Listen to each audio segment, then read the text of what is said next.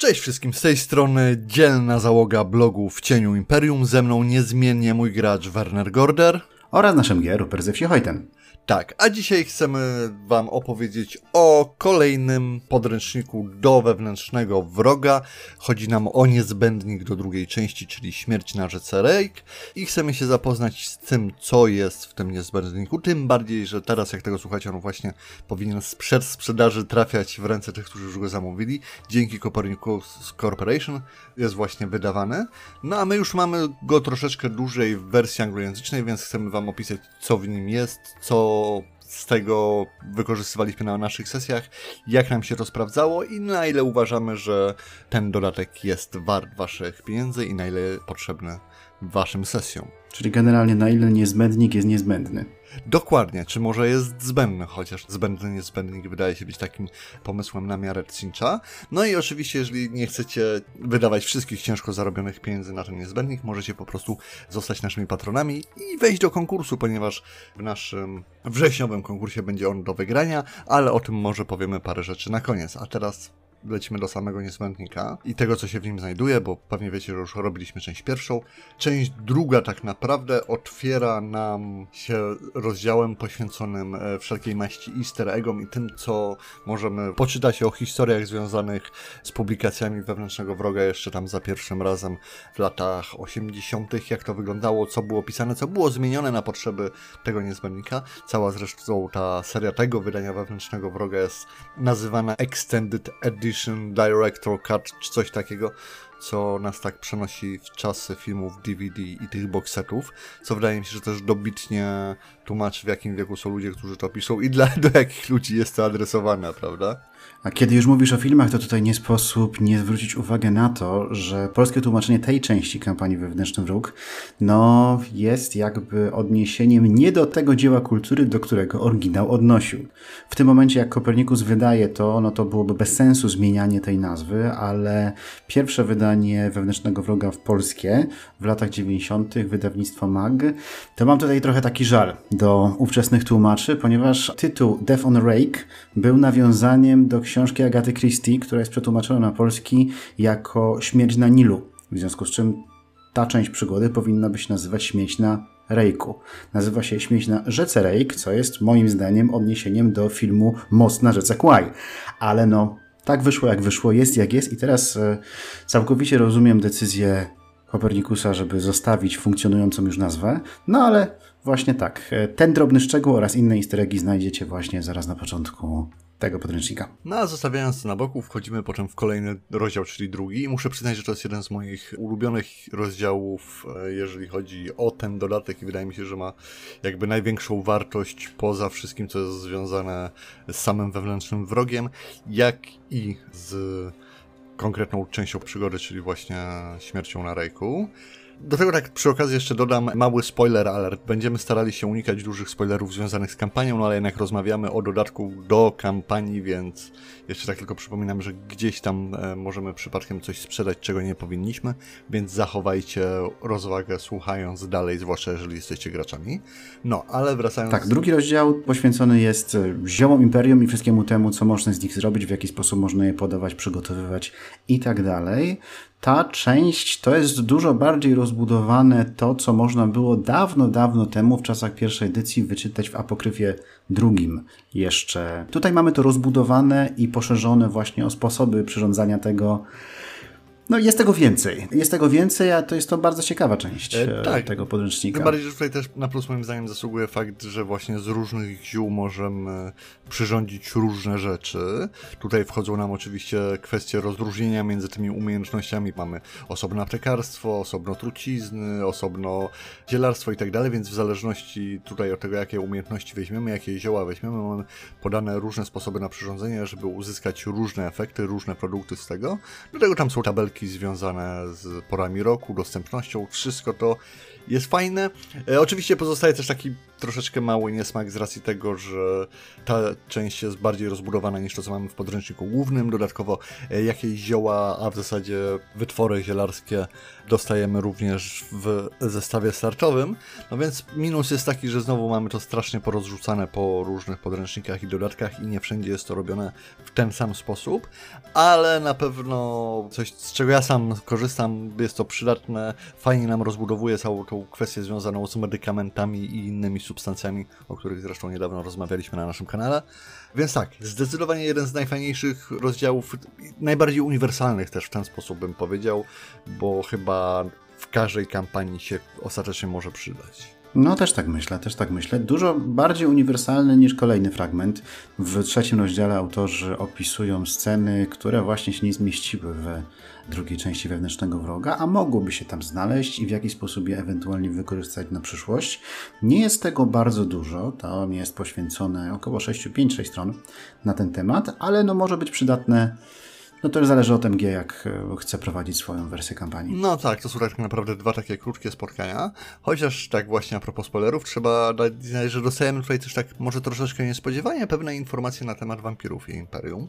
Więc zawsze coś, nie ma tego też dużo, żeby nie było wątpliwości, no ale zawsze jakiś dodatkowy smaczek. Tak, no i teraz przechodzimy do części, która jest bardzo przydatna podczas prowadzenia śmierci na rzece Rake, mianowicie opisu rzek Imperium i tego, jak to mniej więcej wygląda w szczegółach. Dokładnie, więc mamy troszeczkę o głównych rzekach, mamy informacje o tym, jak działają śluzy, jak działają rogatki, pobieranie pieniędzy na tych rzekach, więc takie podstawy transportu i poruszania się po rzekach Imperium.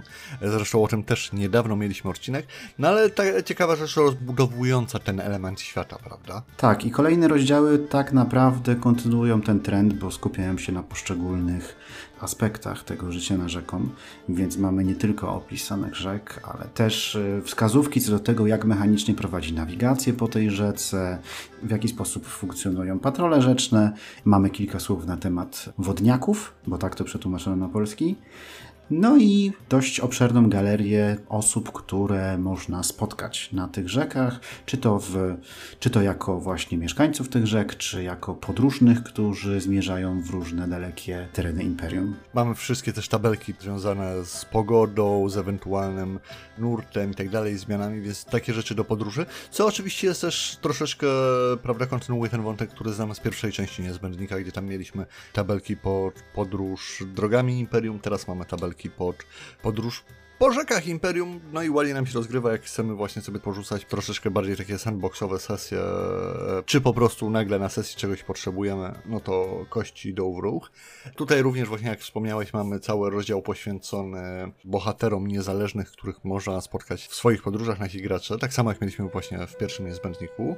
Wiem, że wiele osób zawsze strasznie chwali te rozdziały, no i w sumie one są jakimś ciekawym sposobem, przynajmniej z mojej strony, na znalezienie inspiracji, bo tutaj na przykład znajdujemy e, elfią kucharkę, tak, która podróżuje po Imperium tam w poszukiwaniu składników i tak dalej, więc jest jakiś sposób też, żeby autorzy nam pokazywali e, nomen omen różne smaki Starego Świata. Tak, rozdział dziewiąty, czyli kolejny już, jest moim zdaniem no, akurat chaotycznie wrzucony w to wszystko, bo jakby rozdziela te części poświęcone rzekom, tak. ponieważ ten rozdział dotyczy imperialnej służby semaforowej, czyli tego, o czym rozmawialiśmy kiedyś w odcinku dotyczącym komunikacji i telekomunikacji w imperium, czyli tutaj mamy opisane te wieże sygnałowe, za pomocą których można przekazywać informacje. Na razie działa to w miarę dobrze tylko pomiędzy Aldorfem a Nuln, ale są plany, żeby zbudować to w innych miejscach. Tutaj e, dowiecie się więcej szczegółów na ten temat. Nie mam pojęcia, dlaczego wrzucono to akurat w tym miejscu, skoro następny rozdział dotyczy tego, w jaki sposób rozbudować czy usprawnić swoją łódź. Tak, to prawda. No ale przynajmniej mamy sposoby na to, żeby pomóc Imperium wejść w XXVI wiek z tą wspaniałą technologią. Jest mm. jakaś miła odmiana. No i rzeczywiście rozdział 10 jest to rozdział poświęcony rozbudowie łodzi. Rzeczywiście jest to troszeczkę chaotycznie. Zresztą prawda jest taka, że te wszystkie niezbędniki, całe to wydanie akurat można temu zarzucić, że jest mocno chaotyczne. Z drugiej strony, no wewnętrzny wróg, jakie ma być, jak nie właśnie trochę chaotyczne. Ale rzeczywiście dostajemy wiele zasad do tego, żeby naszą łódź pimp out, żeby dodawać do niej kolejne elementy pancerza, sterowania, bronie.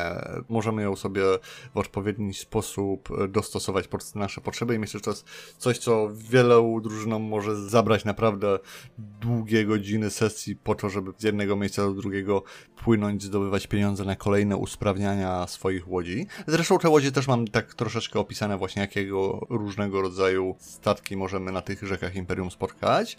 Jako minus bym zauważył tutaj, że na dobrą sprawę nie dostajemy żadnej takiej, wiesz, karty postaci poświęconej naszej łodzi, a wydaje mi się, że na sesjach takich właśnie, gdzie stawiają ten statek w centrum, to byłoby bardzo fajne, no ale możliwe, że jak się poszuka po necie, to jakieś fanowskie materiały już tam wychodzą nam naprzeciw z takimi rzeczami. To znaczy, według tego, co jest tutaj, łodzie mają konkretne swoje statystyki, współczynniki, w związku z czym no, to stanowi jakiś taki erzac takiej karty dla takiej łodzi.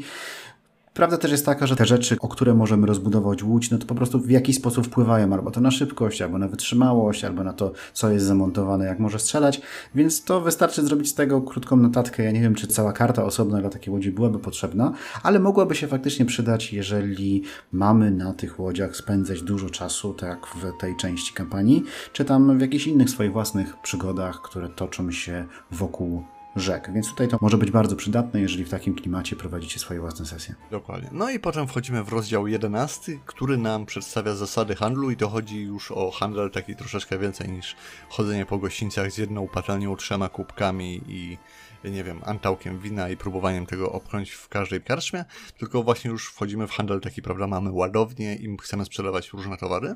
I tutaj też dostajemy szereg tabelek związanych z różnymi dobrami, ich dostępnością i tym, jak bardzo są pożądane w zależności od wielkości i bogactwa miejsca, na które trafiamy, jak to się ma wszystko do pół roku i podobnych rzeczy, ile można na tym próbować zarobić, stracić, wiadomo, handel to i targowanie się, więc tutaj mamy rozpisane takie ogólne zasady, gdyby nasza cała drużyna postanowiła właśnie zapełniać ładownię i pływać po rzekach Imperium w poszukiwaniu zysku, żeby w miarę prosty i przystępny sposób to rozegrać, chociaż tam trochę liczenia jest. No i też na plus zasługuje fakt, że na dobrą sprawę to nie musi być ograniczone do handlu na rzekach, bo możemy spokojnie założyć, że jest to obwożone wozem czy w jakiś taki bardziej lądowy sposób, to jest bardziej kwestia ilościowa, tak? Tu już nie, nie operujemy na zasadzie pojedynczych sztuk, czy dajmy na to kilogramów, tylko tych dóbr, którymi nasi, nasi gracze mogą handlować jest tutaj zdecydowanie więcej, tak? Więc jak już ktoś ma kupsa w drużynie, czy całą drużynę taką nastawioną na właśnie wymianę dóbr w imieniu Heinricha, całkiem fajny rozdział moim zdaniem. Tak, zwłaszcza jeżeli Właśnie tak wspominałeś, jeżeli drużyna tym się zajmuje, to to będzie bardzo przydatne i bardzo łatwo to zaadaptować też do handlu lądowego. To w zasadzie, w zasadzie tutaj są po prostu te zasady handlu, które w drugiej edycji trafiły do osobnego podręcznika, to tutaj są w niezbędniku do wewnętrznego wroga. Następny rozdział kontynuuje właśnie ten trend opisywania rzeczy związanych z rzeką. Rozdział 12 dotyczy piratów, szmuglerów, wszelkiego rodzaju przeszkód, ale takich ludzkich, które nasza drużyna może napotkać na rzece. Jest tutaj dobrych, no kilka stron opisane właśnie przykładów, w jaki sposób piraci żyją na tej rzece, w jaki sposób atakują i tak dalej. To też może być bardzo przydatne, zwłaszcza jako inspiracja dla naszego MG, żeby rzucać nam kłody, a właściwie piratów pod dziób barki. Tak, jak najbardziej. I to jest właśnie też taki rozdział, który przypomina ten wcześniejszy o imperialnym patrolu rzecznym, gdzie właśnie mamy przykłady tego, jak to może wyglądać. No i jest jakiś fajny dodatek, który też nam rozbudowuje całą tę kwestię, prawda, e, życia na rzekach, no jak już nam znudzą niejako ludzcy, albo głównie ludzcy przeciwnicy dla naszych drużyn, to mamy rozdział 13, który rozszerza nam bestiariusz. I tutaj jest powrót wielu znanych i lubianych e, rzeczy no, wielu to może przesada, bo to jest sześć wpisów, ale znanych i lubianych z poprzednich edycji, której się zwłaszcza też do pierwszej edycji chcę uśmiechnąć, bo mamy takie rzeczy jak ameby, ameba jest super, e, mamy wielkie pijawy łącznie z cameo liczami, czyli warhammerowych mimików. Z ciekawych rzeczy pojawiały się też najdy, czyli rzeczne duchy, które nas też troszeczkę kierują w te stare strony magii elementarnej i żywiołaków poszczególnych żywiołów więc nie samymi drierami Warhammer żyje. Mamy fajne właśnie tutaj e, wpisy, żeby, zwłaszcza dla graczy, którzy znają tylko czwartą edycję, żeby ten e, bestiariusz troszeczkę zmienić, rzucić troszeczkę nowe wyzwania, rzucić troszeczkę inne podejście do potworów. Oczywiście też są nowe cechy potworów, które współgrają nam z tymi nowymi wpisami w bestiariuszu. I wszystko to wiadomo, nie musimy tego łączyć bezpośrednio tylko z rzekami, ale jak najbardziej wszelkie wyprawy do kanałów, wszelkie bagna, torfowiska i podobne tego typu lokacje powinny bardzo ładnie współgrać z tymi nowymi wpisami w bestiariuszu, więc myślę, że całkiem fajny element. Chociaż tak, no, tak jak wiele rzeczy, e, o których tutaj mówimy, pojawiało się już to na kartach e, poprzednich edycji i poprzednich podręczników, prawda? Tak, a gdyby potwory to było za mało, to w następnym rozdziale mamy opisanych kilka chorób, które wiążą się z wodą i z tym, jak nad tą wodą się żyje.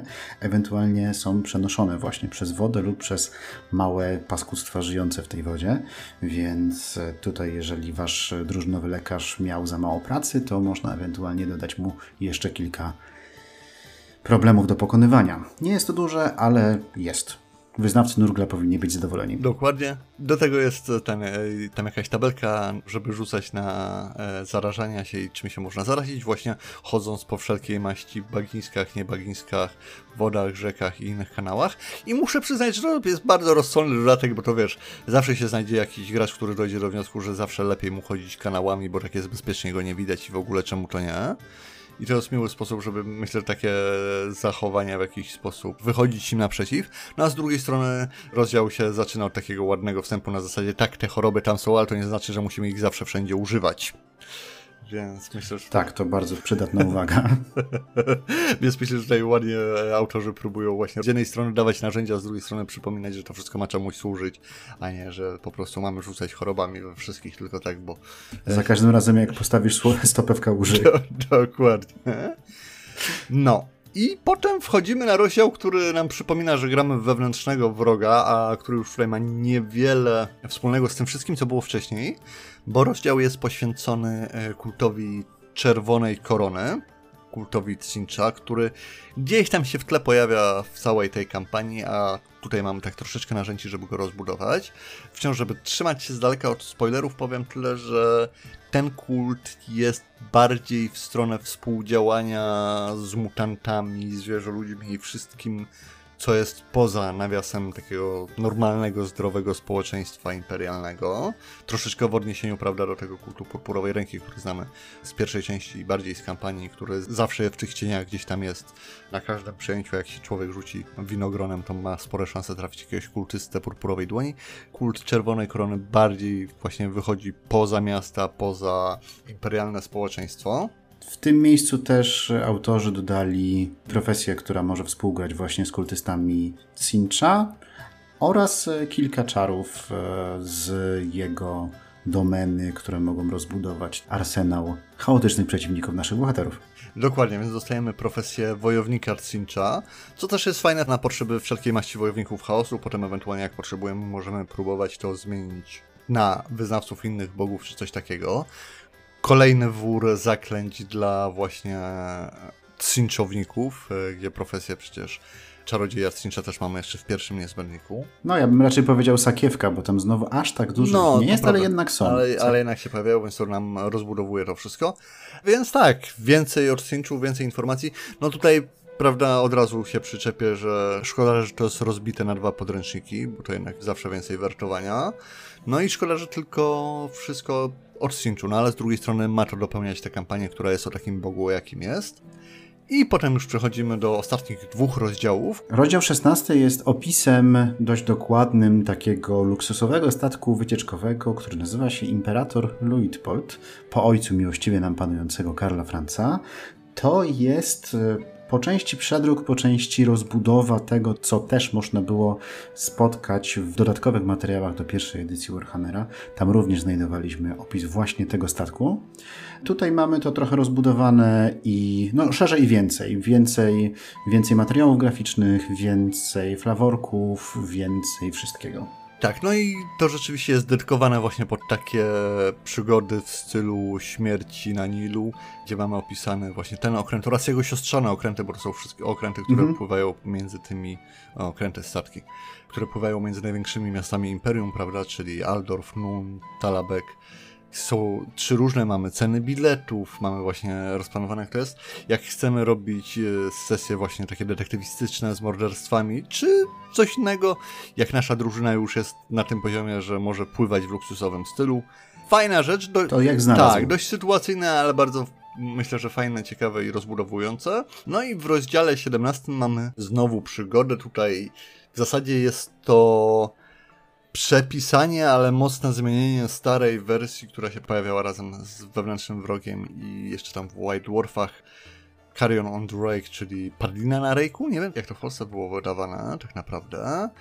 Jest to mocno zmienione w porównaniu do tego, co było kiedyś. To raz. Dwa minus jest taki, że to jest teraz pisane w częściach i kolejne części są w kolejnych niezbędnikach, co moim zdaniem też nie jest jakąś super opcją. Natomiast dostajemy tutaj właśnie w tym podręczniku, tak troszeczkę przypadkiem na dobrą sprawę, troszeczkę więcej o nekromancji, bo ta właśnie epizodyczna przygoda, która się pojawia tam w niezbędnikach, chyba jeszcze w dwóch kolejnych się pojawi, jeśli mnie pamięć nie myli, no to mamy nekromantę w tle i więcej mówił nie będę, bo spoilować nie chcę. No, więc generalna ocena podręcznika, przynajmniej moim zdaniem, jest pozytywna z wszelkimi zastrzeżeniami, że no jednak jest bardzo chaotyczny. Ja naprawdę nie rozumiem, dlaczego te wszystkie rzeczy, które są związane z wodą i rzekami, nie można było zgrupować w jednym miejscu tego podręcznika, a te dodatkowe dać gdzieś indziej, żeby, nie wiem, te właśnie wieże semaforowe nie rozbijały tego tematycznie. Moim zdaniem jest to fajny dodatek. Oczywiście tutaj bardzo duży nacisk jest kładziony na kwestię prowadzenia tego na rzekach, przy rzekach, z tym jest to związane. Zresztą jak sam tytuł sugeruje, I wiadomo, we wszelkich maści kampaniach i sesjach, które troszeczkę ignorują temat rzek, będzie to dużo mniej przydatne. Z drugiej jednak strony trzeba przyznać, że rzeki i wszystko z nimi związane jest bardzo takim ważnym aspektem Warhammera, Imperium i tego wszystkiego, więc wydaje mi się, że to jest dobry kolejny krok, żeby rozwijać swoje sesje, żeby troszeczkę je zmieniać, żeby nie trzymać się tylko tego chodzenia po utartych gościńcach, ale właśnie pływania czegoś innego. Wiem też e, z setek opowieści, że ten moment kampanii to e, wewnętrznego wroga właśnie, gdzie gracze dostają swoją barkę i mogą popływać po tym rejku, handlować, padać w tarapaty i tak dalej, jest czymś, co bardzo często kończyło kampanię, bo ludzie zapominali o głównej fabule i po prostu skupiali się nad tym. Nie bez powodu jest w tym radocha, prawda? Mamy całe systemy takie jak Traveler poświęcone tym, że drużyna ma swój statek czy jakiś e, sposób e, podróży i taką ruchomą bazę i po prostu od przygody do przygody na zasadzie takich seriali jak Firefly czy coś takiego sobie zdążają, więc możemy to robić w Warhammerze po prostu na łodziach. Dodatkowo za kolejny plus uznałbym to, że jest to dobra podstawa, jak chcemy iść w bardziej morski klimat. Na chwilę obecną ani do Warhammera w ogóle, ani tym bardziej do czwartej edycji jeszcze nie mamy niczego, co by naprawdę dawało nam zasady żeglugi dalekomorskiej, chociaż Cubicle już zapowiedział nam ma się to zmienić, tak, nie? To się ma zmienić. No ale na chwilę obecną Warhammer nigdy czegoś takiego nie dostał, czwarta edycja wciąż tego jeszcze nie ma, więc jeżeli nasze drużyny, naszych graczy pcha w klimat szant i podobnych, no to tu mamy jakieś podstawy, z którymi możemy próbować coś robić, inspiracje. Wciąż czekamy na więcej, no ale to jest to. Cześć, tu Werner z nastołu montażowego. Kiedy nagrywaliśmy ten odcinek, wiedzieliśmy oczywiście, że Sea of Clouds będzie miało premierę jakoś w przyszłości. Nie mogliśmy natomiast wiedzieć, że będzie miało premierę między nagraniem tego odcinka a jego premierą. W związku z tym ten fragment się trochę zdezaktualizował. Teraz Sea of Clouds jest już dostępny, w związku z czym ten element morski dla RPG już istnieje jest miłe rozbudowanie właśnie jeszcze kultur Cincha, też o ten inny klimat właśnie z czerwoną koroną, więcej mutantów, bardziej taka bojowa, troszeczkę bardziej korniacka wersja tego wszystkiego, więc to też myślę, że może być miłą odmianą. E, mówiłem już o tych ziołach, mi się strasznie podoba, jak są zrobione te zioła w zasadzie, na zasadzie właśnie, że z różnych umiejętności, z tych samych ziół można wyciągać różne rzeczy w różnych celach. Co do narzekania, no tak, ten podręcznik e, jest dość chaotyczny i widać teraz już przy drugim niezbędniku, że to nie jest tak, że te wszystkie pięć niezbędników było tworzone razem od podstaw i każdy się zajmuje czymś innym, tylko że każdy kolejny był jakby pisany troszeczkę po kolei i starają się zachować wspólny styl, no ale nie do końca to wychodzi. Więc no, z jednej strony mamy to, że teraz tam się pojawia kilka zaklęć z loru Cincha, które równie dobrze mogły być w pierwszym podręczniku i byłoby to łatwiejsze potem do korzystania, jak już mamy 10-15 podręczników na półce. Tak samo, nie wiem, mamy rysunki przedstawiające różne statki i łodzie, które pływają po rzekach Imperium i one są fajne, są w klimacie, ale aż się prosi, żeby takie same rysunki, przynajmniej w takim samym klimacie, były w pierwszej części i odpowiadały im odpowiednie wozy, wozom, tak, czy, czy takiego, zwierzęta. tak. Brakuje tej spójności i to jest coś, do czego będziemy wracać przy każdym kolejnym niezbędniku, wam gwarantuję. No bo to jest problematyczne, że właśnie dostajemy tutaj fajne rzeczy, nie zrozumcie mnie źle. Uważam, że są potrzebne rzeczy, które się przydadzą na wielu sesjach, ale potem jak już ta kolekcja rośnie, ja wiem, no w tym momencie mam wszystkie niezbędniki już w PDF-ach dawno, tak samo całą kampanię i po prostu zastanawianie się czasami, gdzie jest to i dlaczego, gdzie to można znaleźć, to jest duży minus. No i fakt faktem tutaj w drugim podręczniku też widać, że Cubicles 7 nie spakowało tego tak, żeby to naprawdę dobrze służyło jako pojedynczy zakup. W sensie tutaj już widać to, że troszeczkę wypada kupować wszystkie te niezbędniki, bo mamy tą przygodę, no, Vengeance of the Grave Lord, która jest epizodyczna, będzie się pojawiała w kolejnych niezbędnikach, co jest troszeczkę minusem. Ja wiem, że to jest e, tak naprawdę planowane jest sprzedaż jako jednego wielkiego boksa, gdzie jest i wewnętrzny wróg, i te dodatki, to jest 10 podręczników, ale uważam, że fajnie by było, gdyby Cubicle 7 mm, jednak dawało opcję po prostu do kupowania tylko tych poszczególnych pozycji, które nas naprawdę interesują. Wiadomo, wciąż możemy to robić, no ale nie jest to tak świetnie zrobione, jakbym ja sobie przynajmniej osobiście życzył. Tak, on jest tutaj wewnętrznie chaotyczny, to znaczy praktycznie w całości jest poświęcony rzekom i tym, co się dzieje nad rzekami. Większość treści tutaj związane jest z tą rzeką, ale pomimo tego pomiędzy te rozdziały powkładane są rzeczy, które z rzekami nie mają nic wspólnego, więc y, ja tego trochę nie rozumiem, ale widzę tutaj kilka rozdziałów naprawdę bardzo przydatnych ogólnie dla całego Warhammera, zwłaszcza właśnie te zioła i zasady handlu, zwłaszcza jeżeli wasze drużyny zajmują się właśnie takimi rzeczami. Mi się podoba, że wyciągnięto starsze materiały, czyli właśnie rozbudowano te zioła, bo to też kiedyś się pojawiało. Ten cesarz Luitpold, opis statku, też jest rozbudowany i większy niż wcześniej, więc e, to jest fajne. Na minus właśnie to, że wewnętrznie jest no, chaotyczny trochę ten układ treści wewnątrz. Tak, no ale rzeczywiście tutaj też przy tym narzekaniu trzeba zaznaczyć, że większa jego część powinna się przydać, wydaje mi się, na wielu kampaniach i sesjach, bo tak, właśnie dostajemy tak. naprawdę dużo różnych rzeczy. Z jakiegoś powodu właśnie na przykład dostajemy dodatkowe informacje o nekromancji, bo tam się pojawiały te krótkie zajawki scenariusza, czy tam coś o wampirach. I to tak średnio wydaje się wszystko spójne, no ale z drugiej strony kwestia cała podróży między miastami, handlu, to co się w tych miastach może sprzedawać i tak dalej, no to są rzeczy, które prawda na wiele sesji się przydają, czy to do takiej zwykłej koncepcyjnej pracy, choćby mistrza gry, tak tam chcemy sobie rozkładać mapy, czy takiego zastanawiamy się, co może w tym mieście być. Wszystko to oczywiście można też odpowiednio zaaranżować pod taki bardziej sandboxowy styl grania. No a z drugiej strony właśnie to całe życie na rzekach też wydaje się być takim logicznym kolejnym krokiem w świecie Warhammera, prawda? Prawda, jak już troszeczkę pogramy, troszeczkę się powłóczymy po gościńcach. No więc tak, zdecydowanie dużo dobrej treści, ale można to było lepiej spakować moim zdaniem. Czyli wracając do pierwszego pytania, czy ten niezbędnik jest niezbędny? Nie jest moim zdaniem, ale jeśli gracie nad rzeką, a duża część imperium jest położona nad wodami, a rzeki są bardzo ważnymi arteriami handlowymi, to będzie bardzo przydatny. Tak, to prawda. Wydaje mi się, że też jak powiedzmy, jak, jak wysoki priorytet mu przypisać, jeżeli się zastanawiacie nad zakupami, no to pierwszy niezbędnik wydaje się tak dużo bardziej niezbędny na zasadzie takich typowych rzeczy, których można się spodziewać, że będą się pojawiały na sesjach, czyli właśnie wszystko związane e, z klasyczną lądową podróżą i tak dalej. To omawialiśmy w naszym poprzednim materiale z tej serii. Mamy też zestaw startowy, który nam świetnie opisuje z kolei jeden konkretny wybrany teren, czyli miasto wraz z przyległościami i baroniami. Więc tutaj, gdybyście się musieli zastanawiać, który dodatek kupić w najbliższym czasie, że to będzie jeden, no to w dużej mierze zależy od tego, co planuje się robić na sesjach, w którą stronę iść. No i tyle, i to jest pytanie, które trzeba sobie odpowiedzieć. To, że ostatecznie rzecz biorąc te wszystkie dodatkowe podręczniki, jak się wystarczająco długo gra, to się zwykle kompletuje, to jest inna kwestia, ale tak, no tu jest odpowiedzieć sobie na pytanie, w jakie sesje chcemy grać, co się ma na nich dziać. Jeżeli jest tam dużo rzeki pływania, ten niezbędnik może być wam całkiem niezbędny. Jeżeli nie szczególnie, no to na liście zakupów odpowiednio w dół to może spadać. Tak, ale jeżeli chcielibyście go wygrać, to zapraszamy do tego, żeby zostać naszymi patronami i wziąć udział w konkursie, w którym właśnie ten niezbędnik wygrać w tym miesiącu można. Dokładnie. Oprócz tego, nawet jeżeli by Wam się nie udało wygrać albo jesteście niecierpliwi, to jest podany poniżej kod na 10% rabatu na wszystkie zakupy w sklepie Copernicus Corporation. Zawsze troszeczkę taniej.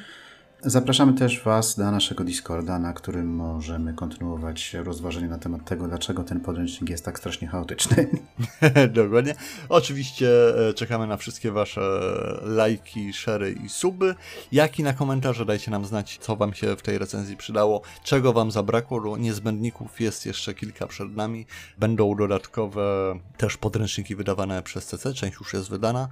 Chcemy Wam o nich opowiedzieć, chcemy powiedzieć, co nam się przydaje, ale też chcemy od Was usłyszeć, co ważnego z tych rozmów naszych jesteście w stanie wyciągnąć, a czego w nich brakuje, więc czekamy na Wasze komentarze, z chęcią je czytamy, a póki co... A póki co my się z Wami żegnamy i do usłyszenia w przyszłym tygodniu. Dokładnie.